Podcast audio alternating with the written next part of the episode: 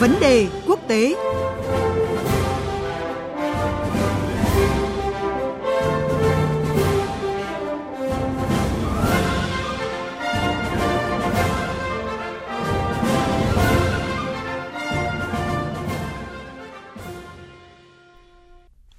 Thưa quý vị, một loạt căng thẳng về thương mại và chính sách đối ngoại đang đẩy quan hệ Trung Quốc-Australia gần như chạm đáy trong nhiều thập kỷ. Không có dấu hiệu cho thấy căng thẳng chính trị giữa Australia và Trung Quốc lắng dịu khi cả hai bên đều đang đáp trả nhau theo cách ăn miếng trả miếng.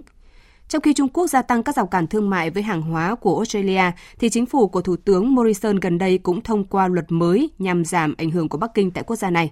Giới quan sát nhận định các sự kiện gần đây có thể chỉ là điểm khởi đầu trong một cuộc phân tách trong quan hệ hai nước một cách rộng rãi hơn.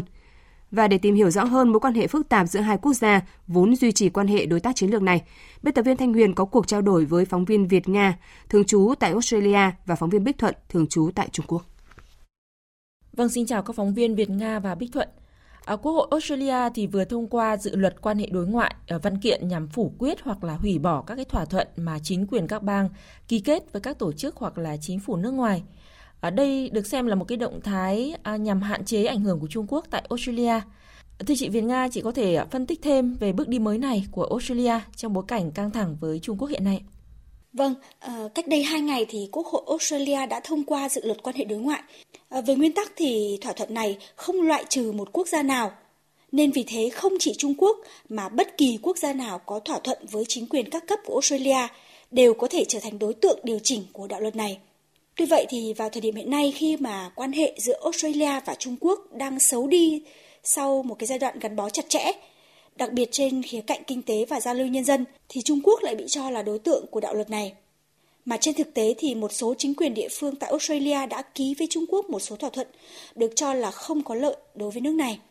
Thứ nhất đó là sáng kiến vành đai con đường mà chính quyền bang Victoria đã qua mặt chính quyền liên bang để ký với Trung Quốc vào năm 2018. Thứ hai đó là hợp đồng giữa chính quyền vùng lãnh thổ Bắc Australia với công ty Landbridge của Trung Quốc về việc thuê cảng Đắc Uyên của Australia trong vòng 99 năm về mặt an ninh thì cảng Đắc Uyên còn gần với các căn cứ quân sự của Australia cũng như là căn cứ quân sự của Mỹ tại khu vực này. Thứ ba đó là một số trường đại học công lập của Australia hiện cũng đang có một số cái thỏa thuận với các cái cơ sở nghiên cứu của Trung Quốc. Mặc dù cho đến lúc này thì Australia chưa hủy bỏ bất kỳ thỏa thuận nào giữa chính quyền các bang, các địa phương hay là trường đại học với quốc gia nào. Song các nhà quan sát cho rằng luật này có thể sẽ khiến cho Trung Quốc lo ngại. À, vâng, như vậy có thể thấy là quan hệ Australia-Trung Quốc à, trở nên căng thẳng trên mọi mặt trận. À, về phía Trung Quốc thì nước này cũng không ngần ngại gia tăng căng thẳng với Australia bằng các rào cản thương mại đối với các mặt hàng có nguồn gốc từ Australia. À, liệu đây là các đòn ăn miếng trả miếng hay còn là thông điệp sâu xa nào của Trung Quốc? Thưa chị Bích Thuận. À, vâng, thật khó có thể hình dung sự lao dốc không phanh của quan hệ đối tác chiến lược toàn diện giữa Trung Quốc và Australia thời gian gần đây. Chúng ta hãy nhìn vào cách Bắc Kinh xử lý mối quan hệ với Canberra thời gian qua để hiểu rõ hơn những tính toán của Trung Quốc đằng sau những động thái này. À, như chúng ta đã biết thì Trung Quốc là đối tác thương mại lớn nhất của Australia.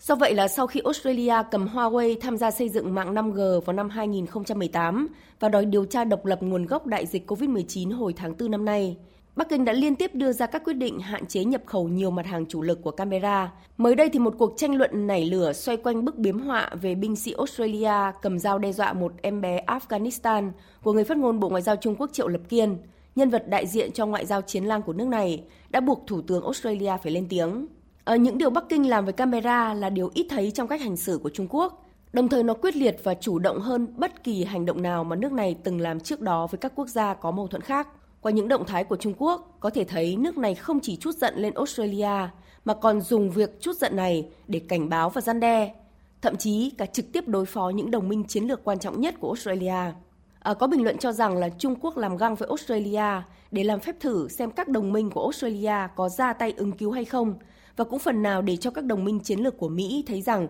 việc vào hùa để gây chuyện với Trung Quốc có thể bị vạ như thế nào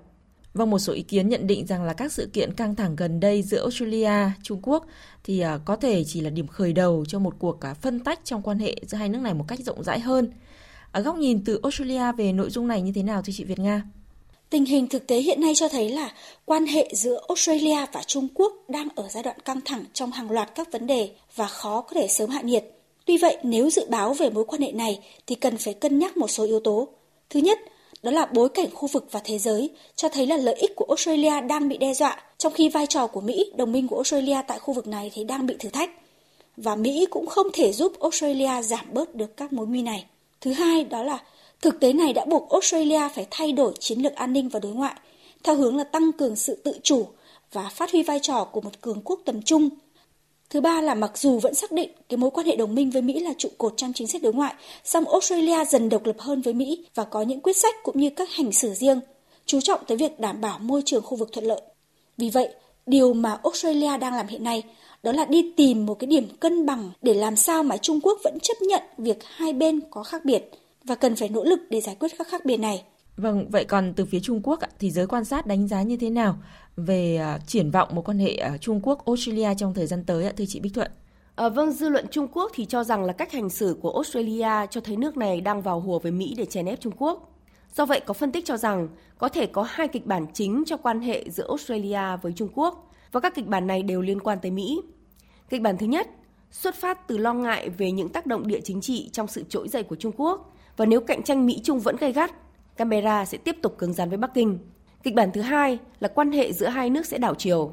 Australia sẽ làm hòa và hạ giọng do những thay đổi trong thái độ, chính sách và cách tiếp cận với Trung Quốc của chính quyền mới ở Mỹ. Vâng, xin cảm ơn các phóng viên Bích Thuận và Việt Nga với những thông tin vừa rồi.